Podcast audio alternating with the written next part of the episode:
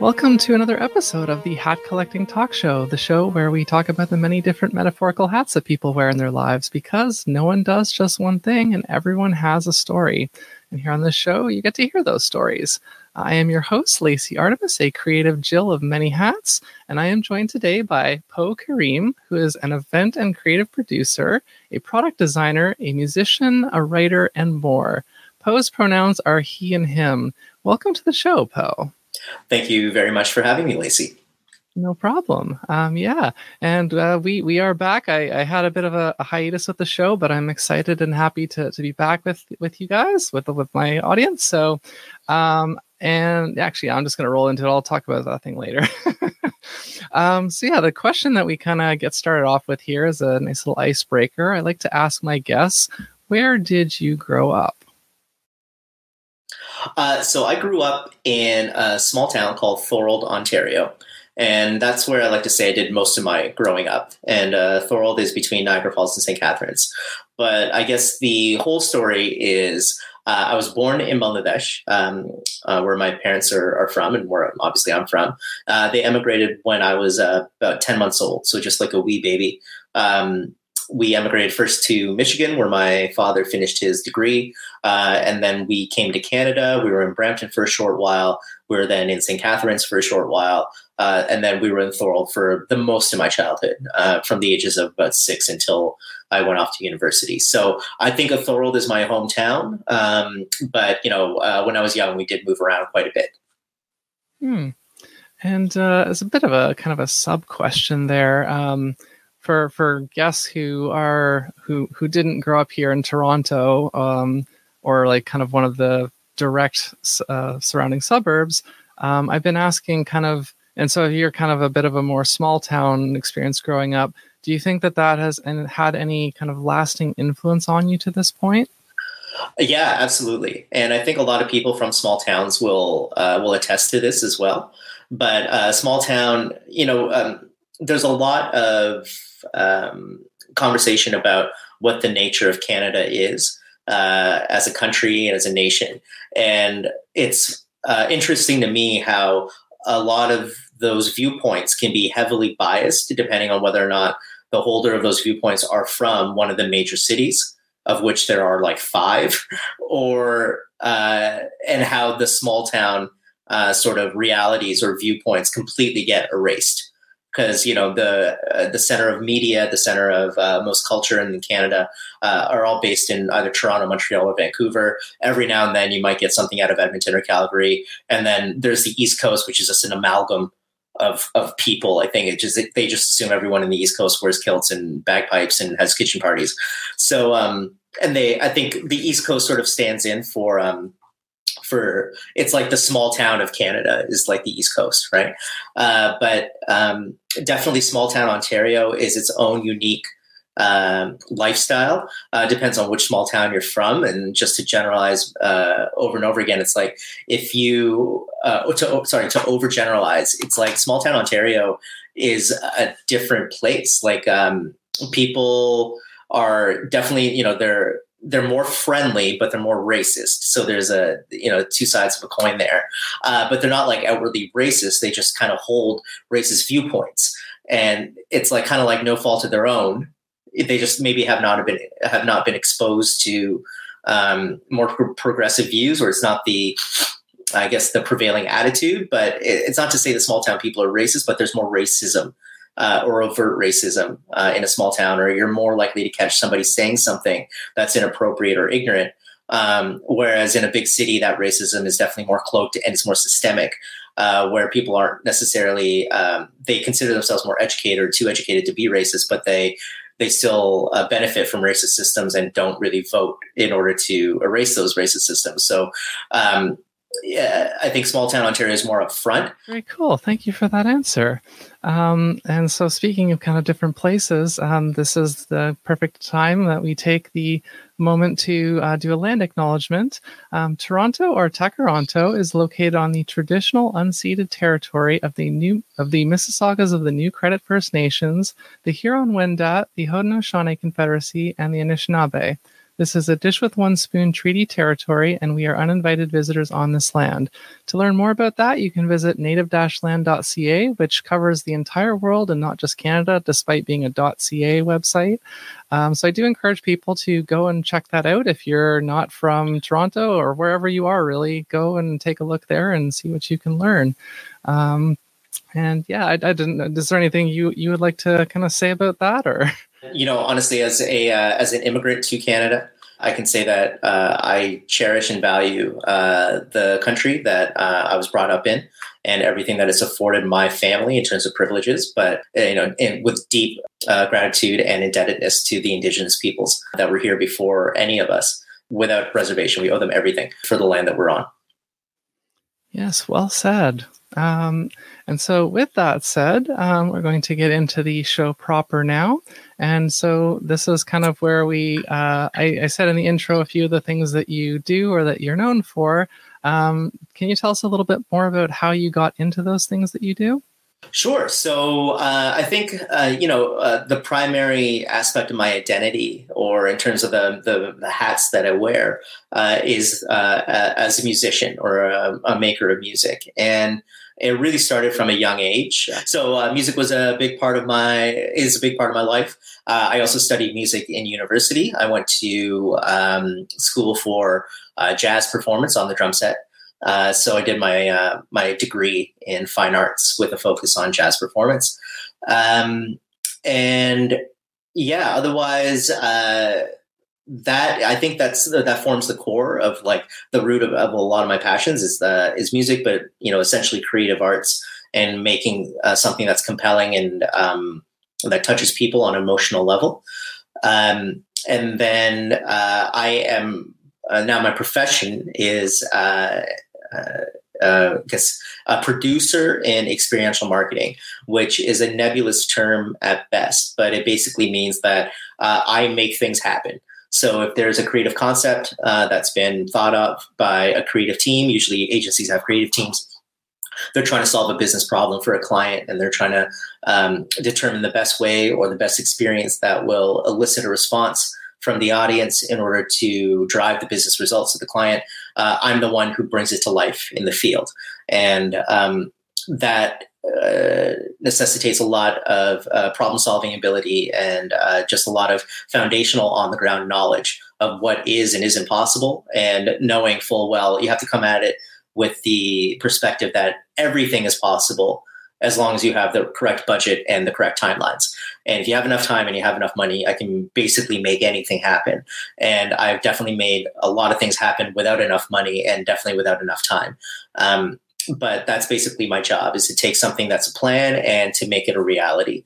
And uh, as of late, um, I've actually been uh, fortunate enough to uh, be more focused on the ideation process. So not just on the executional side, but actually be in the room to come up with the ideas uh, um, that uh, that help address these business issues for clients. But it's uh, it's great because that's that's sort of the create, creative part of my brain that I really love, uh, where I'm able to uh, just throw out far fetched ideas and um, and really just imagine uh, uh, possibilities, scenarios, regardless of whether or not they're uh, you know feasible or, or, unfeasible. It's just the the pure imagination aspect, which is something I'd always wished would be a part of my uh, my professional career, and it's getting to the point where that is more and more the case. So that's really great the sort of sub question to this part, because uh, I said a lot of that was uh, was linked together. Um, I like to ask about like the biggest misconception. Are there any common misconceptions about what you do, and like how how can you maybe uh, address those or dispel them? Yeah, honestly, there uh, it's less about misconceptions and more about like people just having a conception about what I do. Like me trying to explain what I do to my parents, for instance, is just a fool's errand, and uh, I just have given up. They're like, I'm just assure them that I'm gainfully employed and that it's stable income, and they're okay with it. And they don't really. If you ask them what I do, they wouldn't be able to tell you. Um, and honestly, day to day, if you ask me what I do in a nutshell, it's really hard to explain it as well. But uh, the root of it, or the nuts and bolts, is that I work in advertising, uh, and in that field, specifically uh, marketing, which is more about uh, communicating to consumers or to an audience directly. I hate to I hate the word consumers and I hate reducing people to being consumers, but it is an industry term in terms of people that are you're trying to reach. But um sorry, where was I going with this? So communicating specifically to people uh, and experiential marketing is the uh, field of the business where instead of them just passively accepting a message let's say uh, it appears on tv or it's like a you know it's on a billboard or you know they they read uh, it's on a newspaper or magazine um, it is uh, it's a form of advertising that uh, creates an active or requires an active response from the person or from the audience so um, the most basic part of this is where you would get a sample of something. So if you're ever in a Costco and people are giving out samples of food, for instance, that's what they would call experiential marketing because the consumer or the, the audience is uh, uh, actually has to experience the product. They have to take it into their mouth, they have to taste it and chew it, and they they actually get to experience what the product is like. It's the basically the trade off is that um, you you reach less people your your ability to reach people is limited by the number of samples or product that you have or the number of people that are actually in your physical space but the experience everybody's getting is far more valuable so if you reach people with an experience then uh, their connection to your message and what you're communicating is far more is far stronger hmm Well, thank you for for all that information. It's quite a it's it's kind of a new world. Like, I mean, I I had obviously, you know, I've been to stores where they have the samples, or I've been to events where they might have like a pop up something or other, and and so it's kind of interesting to hear about more of the things that are connected to that and kind of the why. So, thank you. I hope that uh, some of my audience uh, just learned something along with me. um, so yeah, the next question here, um, we kind of take it uh, all the way back, and I like to ask when you were a child, do you remember what you wanted to be or to do when you grew up? Uh, yeah, and I remember it being very unfocused, but um, I can remember like the earliest thing I really wanted to be was a stand-up comedian, and uh, that really the look of shock and horror on my dad's face when I would mention this was uh, unparalleled. I wish I could have taken a photo because he was not into it, but. Um, I hey, like I was really into comedy and really admired stand-up comedians when I was like a young child, and so I, I kind of wanted to uh, to do that. But I was also really into like science and technology. So I remember for a while there, I was like, I really wanted to be a laser technologist, having no idea what those words meant, other than I really liked lasers and I thought technology was cool. I didn't know what technology was. So uh, there was that part of it. And then uh, by the time I was like 12, I think I just wanted to be a rock star. And uh, those are like the three main things that I wanted to be growing up. So you you had your your hat trick nice and early on there. Yes, um, exactly. I, so this is something I need to I need to normalize this term more because I, I, it's a great little great little term. Hat trick is a term from hockey for anyone who doesn't know. It's what they call it when a player scores three goals in the same game. And so I kind of like it, the hat trick idea, because it usually on this show, a lot of times we I, I end up pairing the guests kind of uh, hats in in threes. Um, so I got to start saying that more so people get familiar with the term. so you had your hat trick nice and early. yeah. And things definitely evolved though, you know, as, as I got older, like I remember even going to university, uh, I was still very unsure about what I wanted to do. Uh, there was obviously I wanted to study music, but at one point I was like, should I go into radio broadcasting? It was uh, something that I kind of hobbied with when I was uh, when I was younger. I actually had a radio show at Brock University when I was 16 until I was 18. Um, and it was a weekly program. I was really proud of it, and I wanted to perhaps make that a career. And then getting into creative writing as well was also something that I was uh, uh, sort of exploring, but I ended up getting to school for music, and I just stuck with that for for the whatever the time that I was in school. Hmm. Um, so speaking of school, um, in sort of an indirect way, uh, so this show partly hinges around this idea, this cultural uh, kind of narrative that by the time we turn 30, we're supposed to have our lives pretty much figured out and be kind of on the path that we're going to be on until we retire. But um, increasingly so, this is not the case for, for a lot of people. And so I, I kind of used to ask, like, where were you at at the age of 30? But now I'm finding it more interesting to ask, um, wh- at what age were you when you found like if you're if you're currently on a path that you're happy with and you plan to continue with for a while um, what age were you at when you kind of first got onto that path I would say it was really at age 29, so just under the 30 mark. But um, that's when I had my first uh, sort of I dipped my toes in the world of experiential marketing, uh, where I was a brand ambassador for um, for a North America wide tour, and that was the first sort of job that I had that brought out the uh, the same sort of passion and drew upon and the innate skills that I had developed as a musician and a performer. Um, and it just seemed to really uh, speak to all my strengths. And when I discovered this field or this industry, um, and I, I took to it like a fish in water, and I was like, okay, this is kind of like the industry that could that could, I could pursue. Like obviously, um, a rock stardom didn't quite work out for me, um, and it's precarious at best. Uh, so. Uh, being a professional musician, uh, whether or not you're a star or not a star, being a musician is um, it's something that takes a lot of dedication and it's very um, uh, uncertain, right? It's not it's not very predictable. So uh, discovering the uh, the world of experiential marketing, I um, it spoke to all my strengths. It really brought out the best in me, and it was a viable career option where there was you know companies I could work for and get full time jobs with benefits and build a career.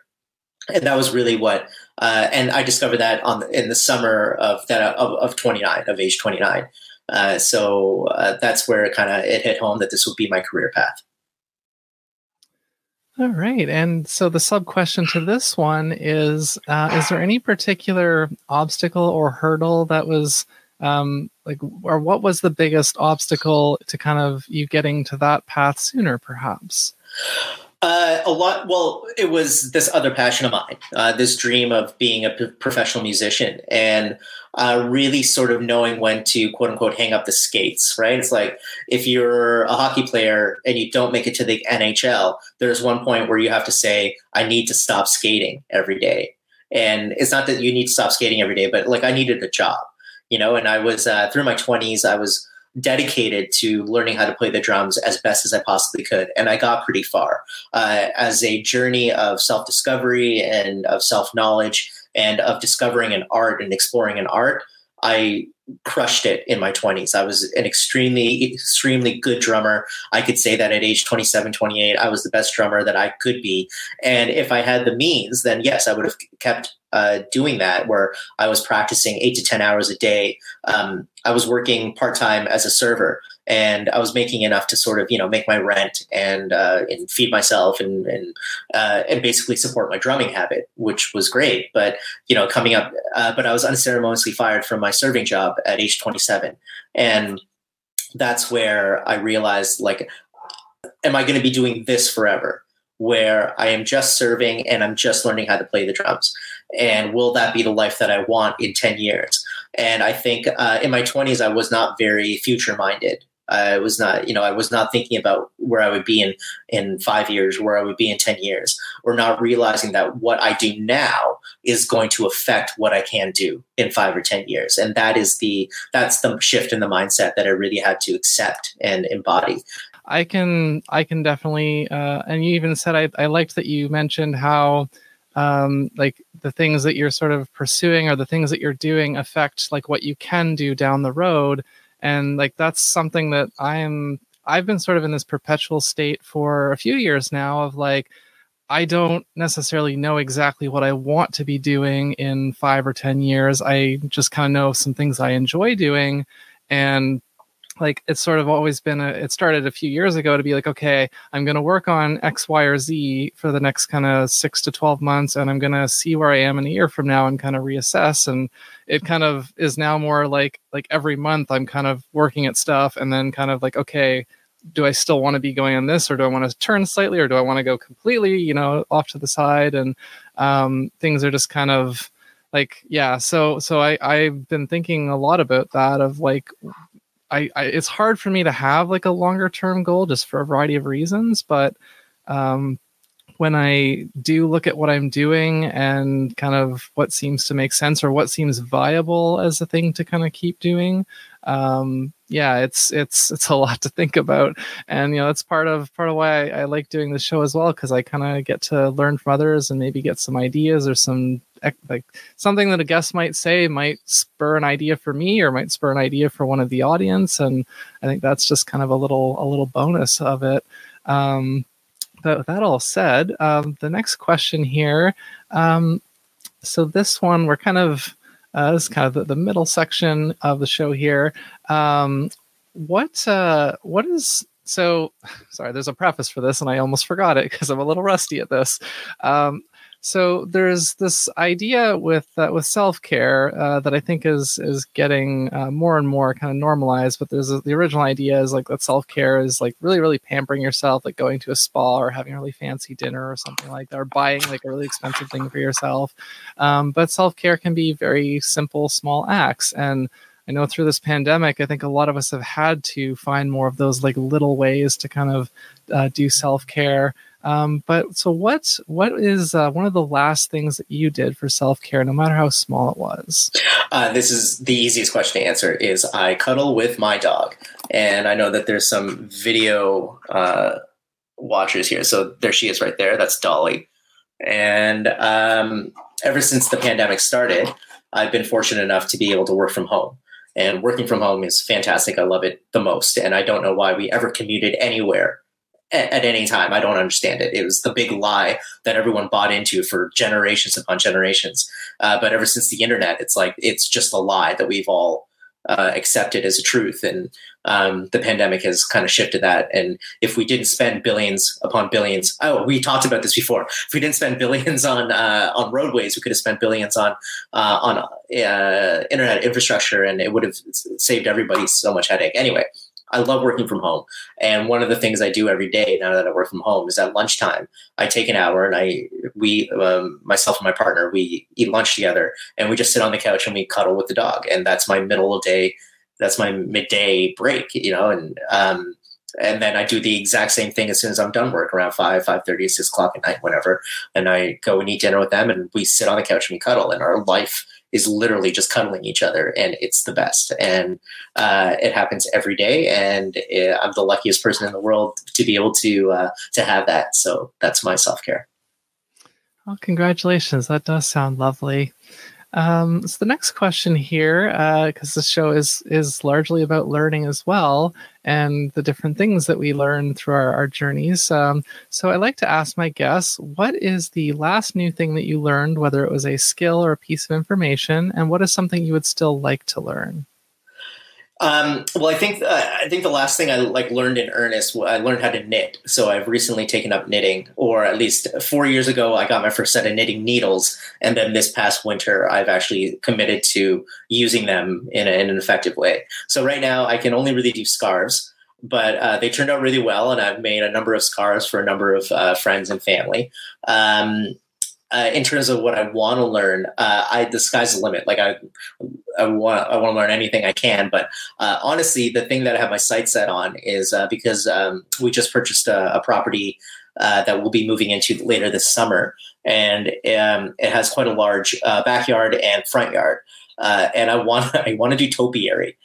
I want to shape plants and hedges into weird and interesting shapes. But I just want to make topiary. Like uh, start off with like simple shapes, like geometric shapes and whatever, and then you know just really get nuts with it. Let's see how crazy I can get with like my garden and my hedges and things of that sort. So I guess gardening is my next big uh, project to uh, to tackle.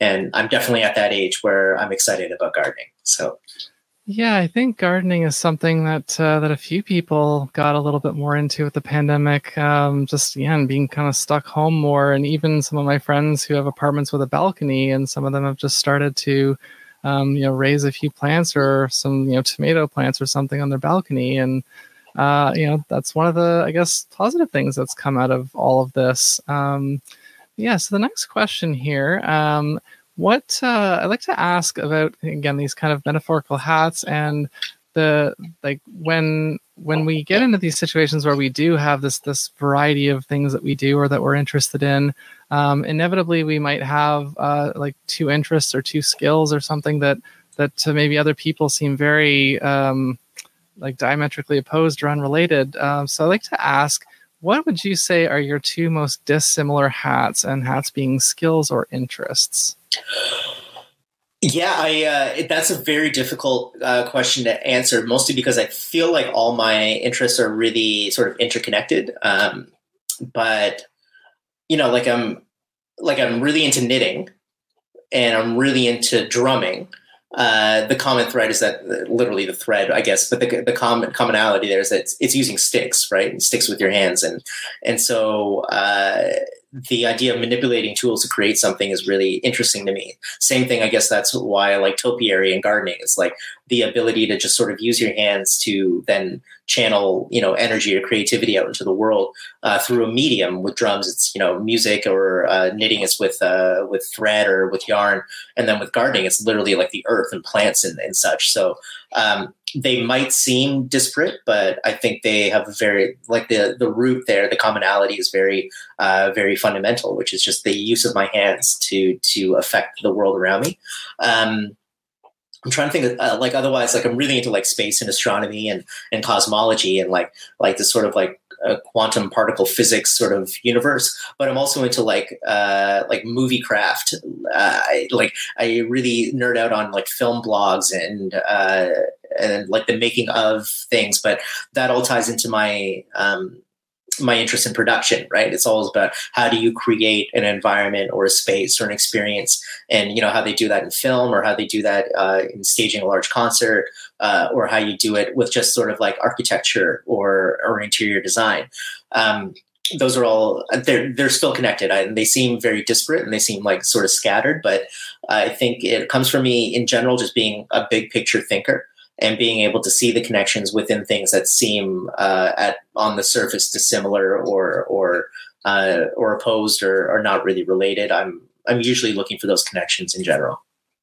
Yeah, that's uh, that's. I mean, I can definitely relate to a lot of what you just said, and um, and I also part of the the reason behind this question is that it comes back to this idea that like I've talked to some people who do focus mainly in kind of one area, but through doing this show and asking these questions, I often find that you know you might think like oh a doctor. I haven't actually interviewed a doctor yet but uh, like a doctor you'd think they they obviously they they work a lot and they they don't have a lot of free time for kind of hobbies and things but then if you talk to a doctor you might find out that they like to play ping pong or something be like that's not something i might expect a doctor to do but this is you know maybe there's a doctor that does it. And so i just i find that interesting of it's almost like what are the the hidden things behind again that facade of like when people look at you or they hear your job title or your kind of main interest and then like what's a surprising thing that's also part of that uh, that's just not readily kind of visible? And that's sort of what i what i guess i'm getting at with with that question a little bit.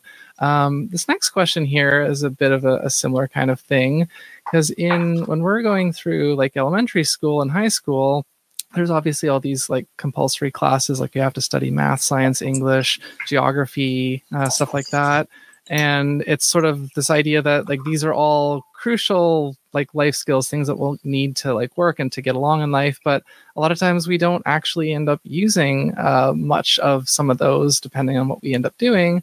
So I, I think it's interesting that once we get out into the workforce uh, or even just even if we're like more of a freelancer independent or whatever but we always end up picking up some kind of skill or like knowledge set that we can apply in perhaps unexpected ways or in, in like unique ways. And so I like to ask, uh, can you think of an example of a time that you applied a skill or like a specific kind of knowledge in a way that like it wasn't really related to or, or meant for? So this is like a really, really tough question. It's really hard to sort of imagine a specific uh, instance, but um, I am the kind of person that's very good at uh, sort of uh, jury rigging something um, uh, or jerry rigging something. I don't know what the actual term is. I don't think it's jury. I don't know. But like just sort of hobbling together a solution from disparate parts. And um, I think an example of this would be uh, we uh, we previously had a dog um, named Charlotte who uh, suffered from epilepsy, and in treating her epilepsy, we had to administer medication uh, a number of different medications on a number of different schedules. So there's a me- medication that she's on is every 24 hours, another one that's every 12 hours, another one that's every eight hours. And um, managing her medication schedule was difficult, especially when I worked and also uh, my wife and my partner worked. And um, one way that I sort of uh, was able to solve this was I got an automatic pet feeder and I put her dose uh, in each, and it's like basically it's a rotating cup system, kind of like a like a like a five disc CD changer, where just like one uh, one sort of cup is exposed at any given time and it rotates on a schedule. So uh, I would fill the cups, the appropriate cups based on the timer. Uh, with her pills and like with treats or something to to mash it all up into something that she wanted to eat, and uh, and so I set the timer at the appropriate times. But then we also had to make sure that she took it.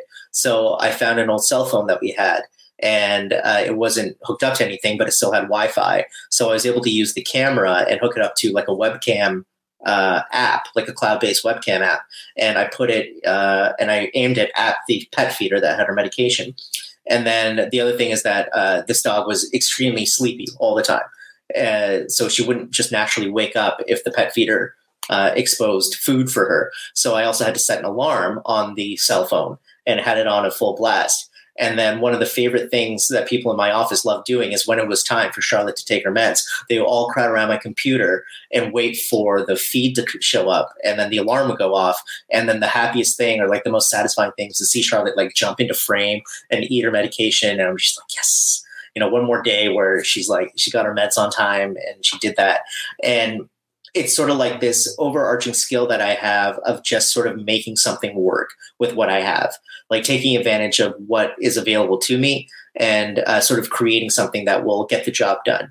And that's you know it serves me well um, since a lot of my my work is in field, and as much as we try to plan for every contingency that might arise, you're always surprised by something and you have to make do with what you got because you don't have the time to go back to the drawing board and, and replan something. So, um, I think that like eh, to ask like what is an example of a time that I've applied a skill, I think I'm always doing that where I'm just like taking something and making it work without having the proper tools. And I think that's probably my my my my best skill, of my resourcefulness that comes through.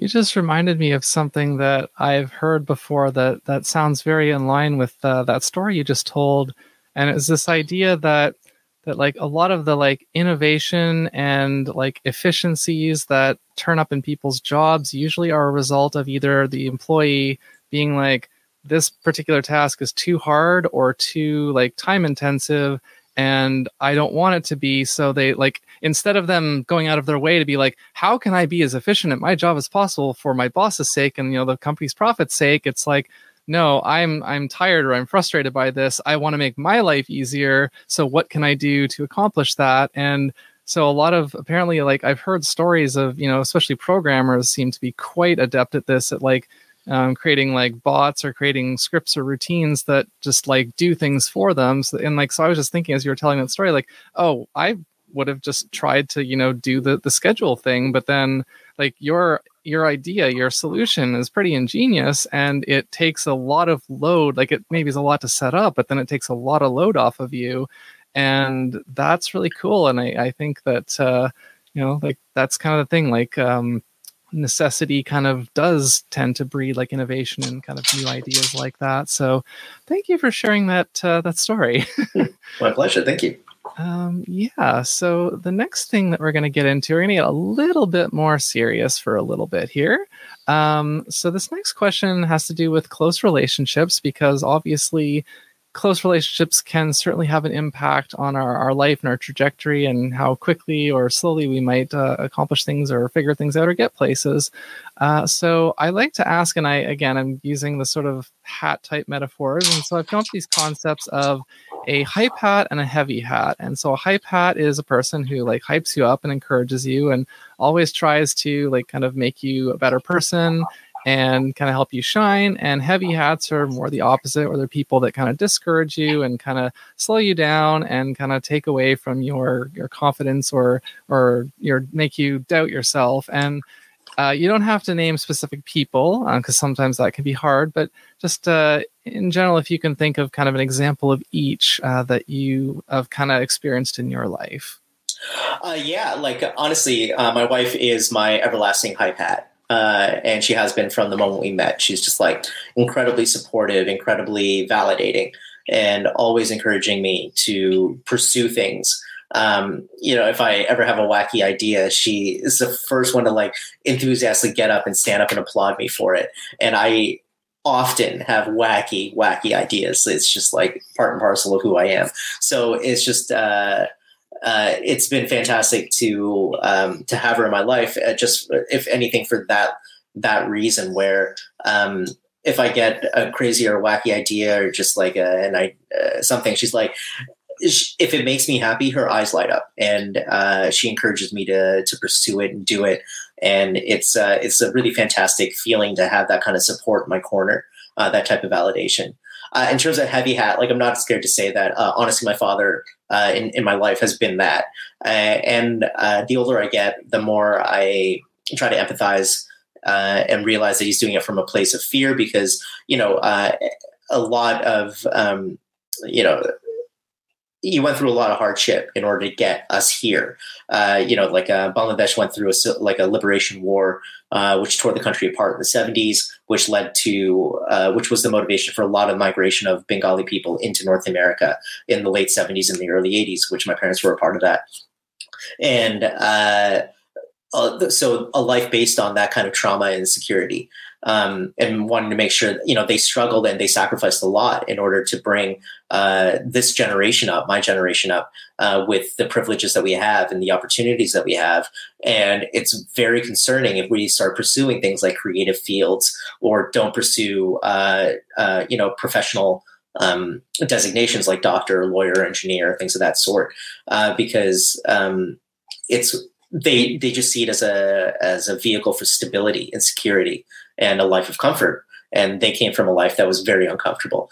Uh, so um, there's like I can understand where that comes from, but uh, also it, it, doesn't negate the fact that uh, he often is the person to call into question what the intentions are or what uh, what my motivations are, and eventually it just comes down to second guessing me to not quite give me the credit of a person who you know uh, like has a head on their shoulders and uh, can make sound decisions even if they're even even if they seem completely irrational or if they seem um, uh, you know crazy or out of the ordinary that's just me. Like i'm not an ordinary person. And um, so there's a lot of like sort of trying to discredit or uh, make me second guess the decisions that i'm making uh, which is a habit that i'm trying to snap them out of. But um, you know i empathize where it comes from but it still doesn't make it okay. Like i'm not here to to just to to stand for that or anything. So uh, that's the type of that that's the type of struggle we have in our relationship. Yeah, I can I can somewhat relate to that. Uh, my my sort of parents have been kind of one of them was a hype hat, one of them was more of a heavy hat. Um, so thank you for for sharing that. And again, the, the I've said this on previous episodes, but just for anyone who might be new listening, um, that question is kind of designed to to illustrate two things uh, like what a kind of healthy supportive person in your life looks like so that you can hopefully identify them and have more of them around and obviously then to also identify what an unhealthy unsupportive person is look kind of looks or sounds or feels like and then you know try either set boundaries with them or perhaps get them completely out of your life or just generally being able to uh, to understand and recognize those kind of two things can make a huge difference in your life because some people unfortunately do have like they're surrounded by hype hats perhaps and other people are surrounded by uh, heavy hats and you know those two can go very very differently. Um, so kind of moving forward from that uh, this next question um, the pandemic has obviously, uh, I think, affected most people's mental health in some way. I think we've all kind of taken at least a step back. Um, but in uh, and whatever you're comfortable talking about, not just within the pandemic, but just in your life in general, um, whatever you're comfortable talking about, are there any um, mental health issues or struggles that you have uh, dealt with, and how have you worked through them? Uh, sure. Um, and honestly, like I first want to acknowledge that I feel extremely lucky and privileged to have experienced the pandemic in the way that I have, where I was able to keep my job um, and uh, I had a very stable sort of uh, career. And uh, at the early part of the pandemic, it wasn't very, uh, it wasn't immediately stable, but it ended up stabilizing itself. But um, in terms of how it affected me, like definitely there was uh, the you feel loss uh, uh, feeling uh, and feel the loss of the previous life or the life that we used to have. Uh, and I definitely miss my friends and I miss making music. And um, making music with my band is really the thing that I miss the most out of my pre-pandemic pre-pandemic life. And that and hugging somebody other than my wife. And I would love to get that sort of touch and physical affection back. But the I did notice this past winter, like uh, the first sort of like between November and February, that um, I started feeling like seasonal affective disorder very, very heavily. And I was not ever a, a fan of winter. Like I already know that I am I have a body built for the tropics. Like I am made for sun and heat.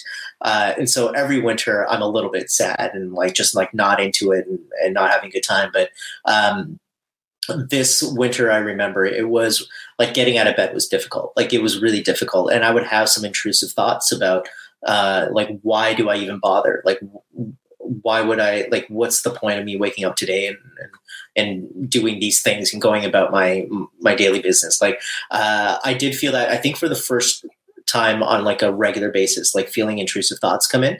And um, it's amazing how how quickly that lifted once the time change happened. You know like we sprung forward and all of a sudden like there's more light in the day and it reduced itself a great deal. And uh, that was a pretty dramatic shift. And i'm like wow that is like uh, that is like a re- like if i were to i probably should have talked to somebody about it. Like i probably should have sought some help uh, during the the winter months when it was at its worst because it was something i don't know if it really affected um, it probably did but like you know, i wasn't consciously letting it affect uh, other aspects of my life or my relationships. But I do remember uh, feeling um, very sort of nihilistic about things uh, at that time. And uh, I would say, like, yeah, that was very noticeable for me. I, uh, I I'm not built for the tropics, but otherwise, I completely agree with you. Winter is is my least favorite season by far, and I always struggle in winter. And this winter was definitely harder than usual. Um, and yeah, I unfortunately uh, ended up uh, having a breakup right at the end of winter. So um, that is, I'll just, I'll just admit it. That is a big part of why this show ended up being on a two month hiatus.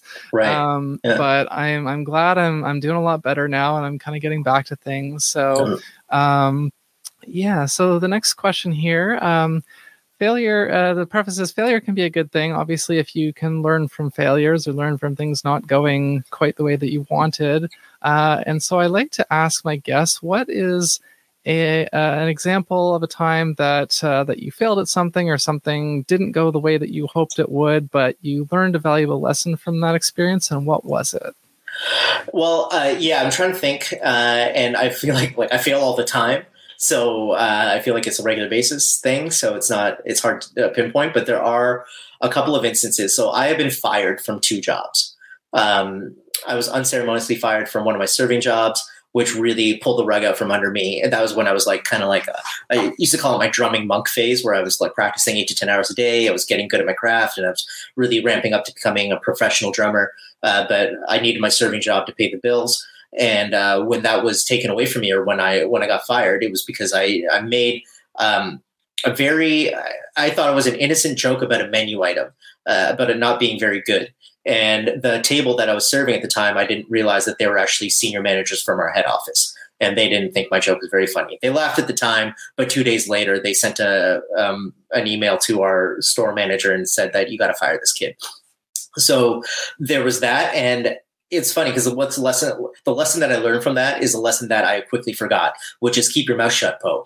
because I have uh, what do I have? I have strong opinions and I have an articulate uh, vocabulary, and that combination can be very dangerous, uh, especially if I'm uh, feeling loose and unabashed and I'm expressing my opinions like uh, out in the world and just yelling them or throwing them at people unsolicited. So it did caution me and uh, make me realize that I need to temper um, the way that I express myself in certain situations uh, because it's not always to my benefit to just assume this like and uh, part of it is arrogance right? It's just like assuming a tone of arrogance where like i can uh, just because i'm framing it in a humorous way um, i have a way of like uh, of asserting myself a little too strongly and that can um, put people off. And to my detriment not just like maybe hurt people's feelings or make them uh, feel uh, like they don't like uh, take up space that they need to take up, but also in a in a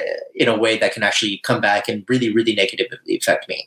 So that was a that was a hard lesson that I'd take. It was a lesson in humility, and so I'm happy that it happened. Um, and there was uh, the other time that I got fired. Uh, well, actually, it was it was really it was a layoff, and uh, this happens in uh, advertising agencies on uh, on a fairly regular basis, where an agency will sort of just like mass cull their staff, right? And uh, it's a way of sort of shaking things up or uh, just sort of um, creating. It's kind of like a literally like armies used to de- like the word the term decimation uh, came from an old army tactic where they would cut off the head of every tenth person in a row and it was a way of uh, shaking up the infantry to get them back in line. If they become disorderly or they become uh, sort of unruly, they stop following orders or whatever. It's a way of reorganizing them. It's a very very brutal tactic, but it works, right? It's shock and awe, and uh, this happens in the professional world and definitely in agencies on a fairly regular basis, where uh, they will just like you know things aren't working like maybe the teams aren't working well or they uh, they uh, they aren't producing like they used to. And uh, they will just lay people off. They're like we're just going to get rid of like uh, in my instance it was five people were let go in one day. Uh, sometimes it's 10 or whatever and they'll just like they'll just let people go and it, it just creates uh, it's kind of like a like a forest fire burn or a controlled burn where it just creates room for people to uh, then reorganize and grow and whatever. But I was uh, I was involved in one of those, um, but it wasn't necessarily for the worse because I remember when I was laid off from that uh, agency, I actually felt a sense of relief because I was not doing well there. Uh, the agency was a fantastic place to work. It had a lot of perks. It had everything that you think of like working in an ad agency. All the fun things were there, you know, like foosball tables and beer fridges, and there's a lot of dogs that were running around. Um, but at the same time, I just wasn't uh, I was in a department that I'm going to say was rather toxic. It was run by some really um, uh, brutally awful personalities, people who were not uh, there to nourish or nurture people. They weren't team players. Like uh, they were just really they were rude. They were insular. They were insecure. They were they were toxic, toxic people. And I was working directly with them, and I was not having a great time. And uh, I, for two years, I'm like I'm getting paid relatively well, and I have all these workplace perks, but I am not being my career is not going anywhere. I'm not being utilized or developed at all. Um, and it was a really not a great situation for me. So the day that I was laid off, I was like, this is actually better. And I was able to, you know, take that time. I was given a fairly uh, generous severance package, so I actually had a really nice. I was laid off in like the the end of May. I think it was like the end or middle of May, and I had three months of severance. So I just like full salary for three months without any real obligation. It was actually a pretty fun time for me, and I was able to regroup and reorganize. And eventually, I landed in the position that I am now, and I've been in with that company for six years. Run with much more healthy, constructive people with stronger leadership, and it, it actually makes a huge difference in uh, in one's career development. So. Uh, those are two instances I think of like what people will consider failures of losing a job or being fired from a, from a workplace. But um, one thing that really got me was uh, after I was fired from my serving job, for instance, and this is when I didn't know if I had any other type of employable skills, um, where I had basically dedicated my life to playing the drums and waiting tables. And uh, I was fired from the serving job, and I was really, really down on myself. I felt like I had been kicked in the stomach, and I called my mom and I uh, told her, I'm like, you know, I just got fired. She's like, okay, you probably feel really, really bad right now. I'm like, yes, I do. She's like, but you have to remember that you are that you were you you're in this country you were brought up in this country you speak the language and you have been uh, and you are smart and you're capable. And i'm like okay. And she's like so don't worry you're going to be okay. And uh, that kind of stuck with me. It's like even uh, just to remember what my privileges were you know at a time where i felt like i didn't have any.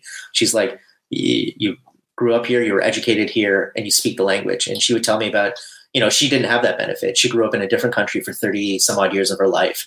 Uh, she was educated there. And when she came over here, she told she told me about how she had to hand write job applications with like an ink and pen.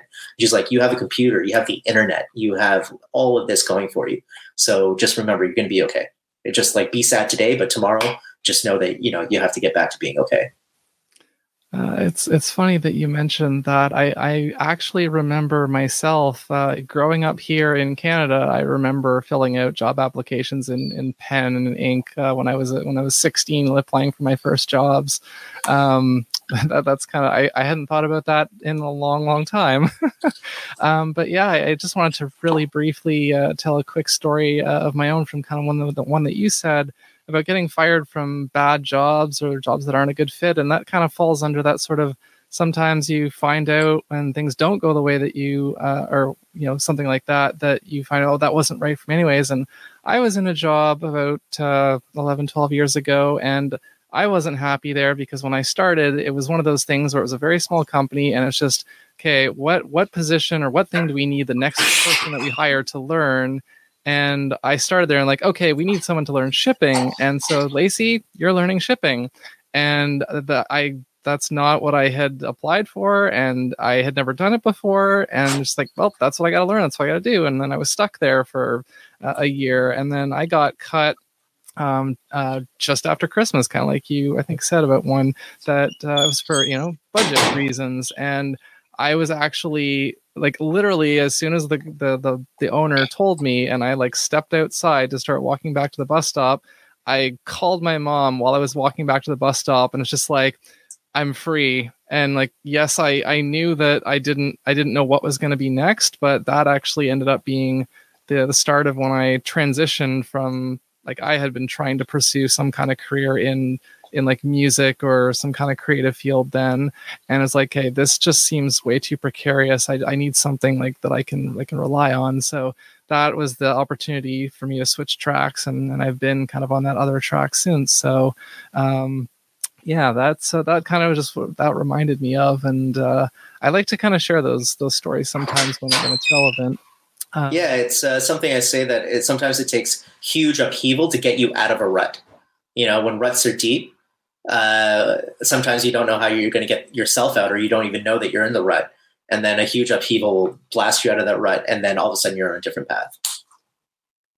Yeah, for sure, and that's why I say like sometimes it can be a good thing, uh, and you just you don't know it at the exact that exact moment. But so on this show through answering all these different questions a lot of times advice just naturally kind of comes up uh, through like kind of insights and answers but i like to kind of round us out with trying to distill that. And so i like to ask the guest to give advice to the listeners. And there's three different groups that we're going to address, and you can give either the same advice to all three groups or you can give separate advice to each group. So I like to ask uh, what advice would you give to a teenager? What advice would you give to a 30 something? And what advice would you give to a grandparent? Uh, to a teenager, I would say uh, stick with French, stay with French, and learn your French. Um, because that's that is like my biggest regret in education. Like I studied Bachelor of Fine Arts, and I wish I had stuck with French. That's like the number one thing. Um, and I tell that to anytime we have like a bring your kid to work day or a career day or whatever. Uh, if there's like a 12 year old that comes by my desk, I'm like, stick with French. I, I tell them all the time. Uh, to a 30 year old, uh, what would I say? I would say, imagine the life you want at 40 and plan for that now. Um, and and I would ask them, it's like, do you want to be where you are at age 40? Because uh, that's the question that I feel that I didn't ask myself soon enough. That's the question that I wish I had uh, sort of asked or realized that, um, you know, I was very much a live for the moment type of person. uh, in the analogy or the the fable of the grasshopper and the ant, I was very much a grasshopper. Um, but uh, now I'm somebody who uh, like sets goals and and uh, and works to achieve them. And uh, it's something that I, if it was a habit that I formed earlier, I would have had a few more goals achieved under my belt at this time. It's never too late, but it's never too early to adopt a goal oriented mindset. And that doesn't mean that you're a nerd or that you're square or, you know, you don't like, you can't, you don't know how to live in the moment or appreciate, you know, uh, the, the, the frivolity of life or be spontaneous. Like you can do all that, but you can also set goals and, and set a plan to achieve those goals. And that kind of habit is something that, even though it's, I think it's something that's been told to me my entire adult life since I was like in university or high school. It's not something that's sunk in until what I feel is a little bit late, but it's not too late. So I would say it's never too early, but it's never too late to adopt a goal oriented mindset. Um, in terms of uh, like the last one, the, the bit of advice for somebody who's old, am I giving this advice as if I was my age and they are as old as they are? Yeah. Uh, I would say, um, A, shut up and enjoy your golden years. And B, give out your inheritance early. Don't wait till you die. Just give up the money. Uh, that's what I'm going to say for old people. That's that's fair, and that's uh, that's uh, I think those are those are both uh, first P. Like I've gotten a lot of like the same kind of answers from a lot of guests, but that was a very unique answer. So um, thank you for that. um, so, yeah, this is the part of the show where I flip the script really briefly and I give the guest an opportunity to ask me a question. A lot of guests have asked me about, you know, why I started the show or what I hope to achieve with it. So, I've answered that one a bunch of times already. If there's uh, something else that you uh, would like to ask me, now is your opportunity.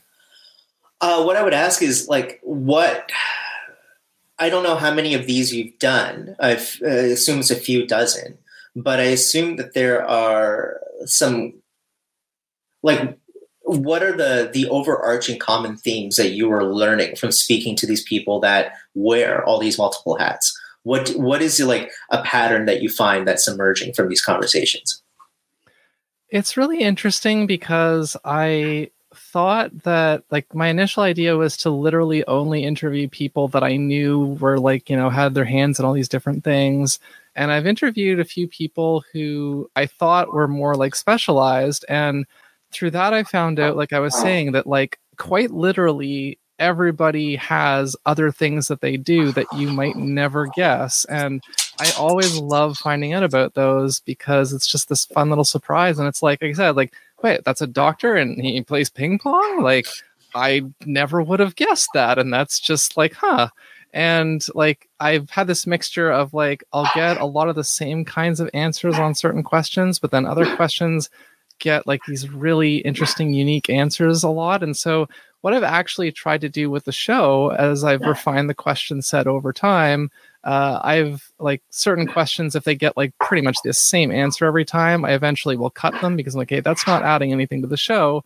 And i try to like find the questions that will get like some kind of unique insight um, but like literally, I learn something from every guest, and uh, like now that I'm I'm trying to more actively get like more diversity as well, and I'm I'm really gonna try to start getting like like actual more like grandparents and teenagers on the show because I want to interview them as well. I don't want it to always just be people in the 30 to 40 range, which it mostly has so far. Um, cause that's again, it's, it's like the, I'll learn more, the more different like perspectives and experiences that I that I kind of draw from.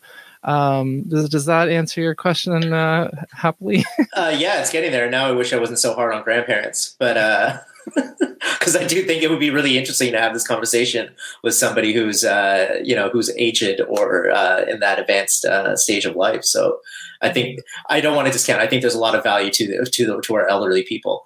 I do think that that there's a little too much judgment coming down from the from the aged years down to the you know we got a lot more to deal with at this age. We're dealing with a world that they left us and it's not great right now you know we're trying to make the most of it.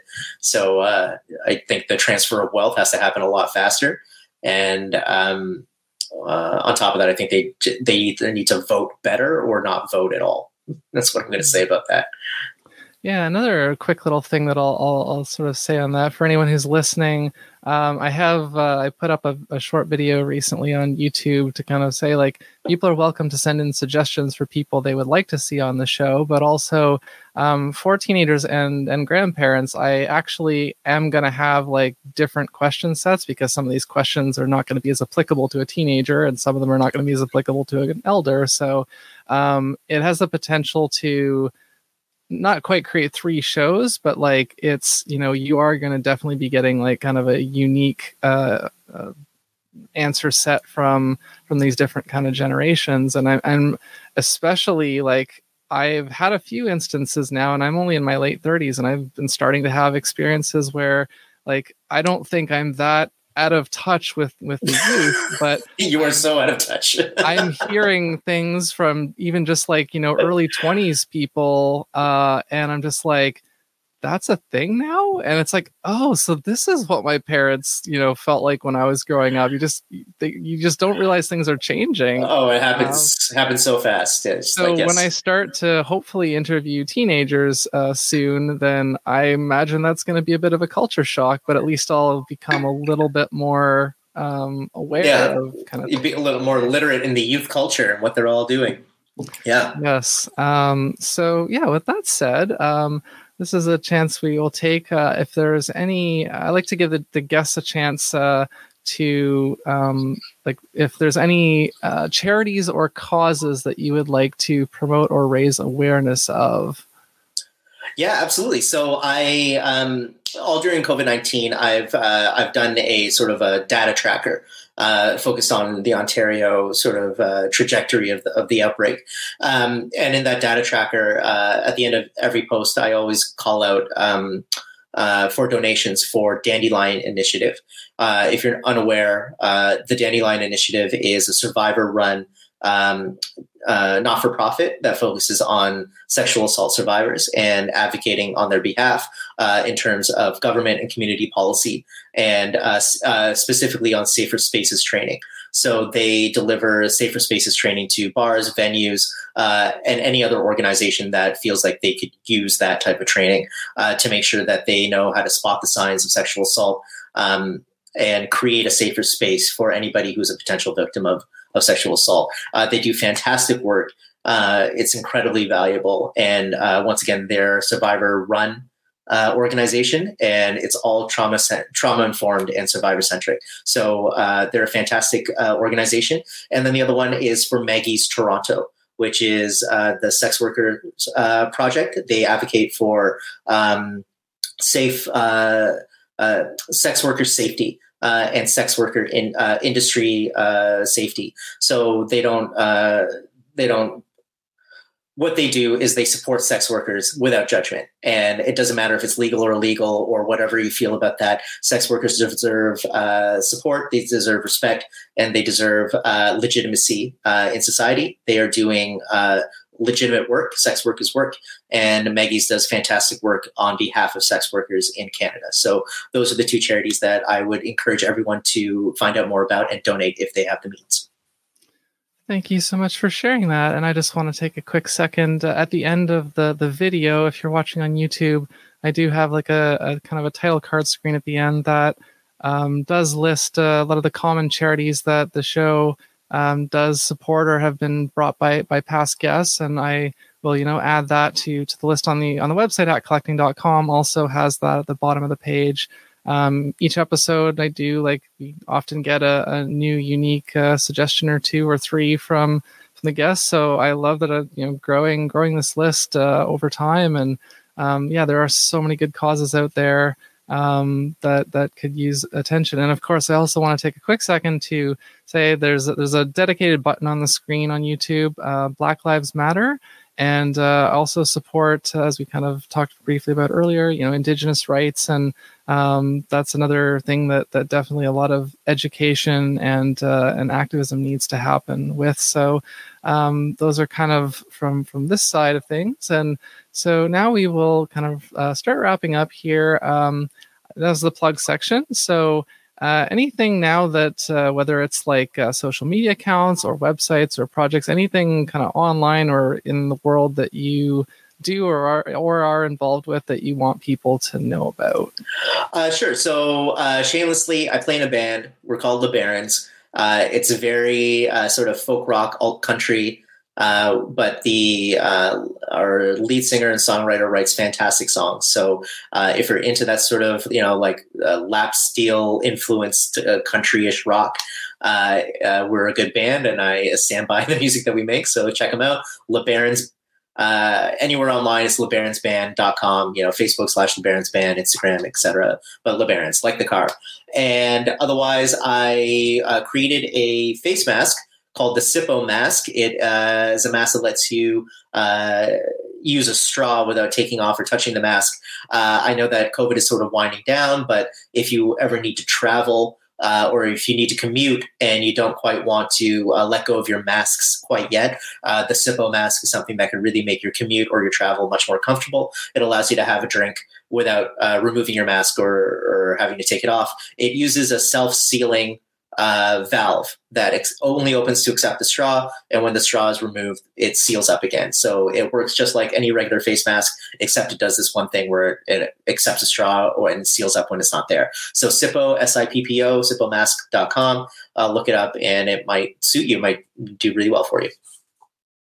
Yeah, I will uh, put a little picture of that up on the screen as well. I did. I watched the the video and was like, "That is that is a genius idea," and I'm glad somebody thought of it. I appreciate it. It's very kind. Thank you. Um, yeah, and so for me, I'll try to keep this really short. Uh, you may already know, uh, this the audience, you may already know I, I do wear a lot of hats. I do a lot of different things. Um, you can find this show online, hatcollecting.com, hat collecting on social media. My website is artemiscreates.com, which is where you can go to find out about all the things that I either have done or am currently doing. Um, and I will put up a, a, brief little overlay on the screen as well because I I'm on so many different websites and platforms. It's kind of ridiculous. Um, and yeah, at the very end of the video as well, I, will just quickly say like I have music, I have a book, I have uh, designs and merchandise and things.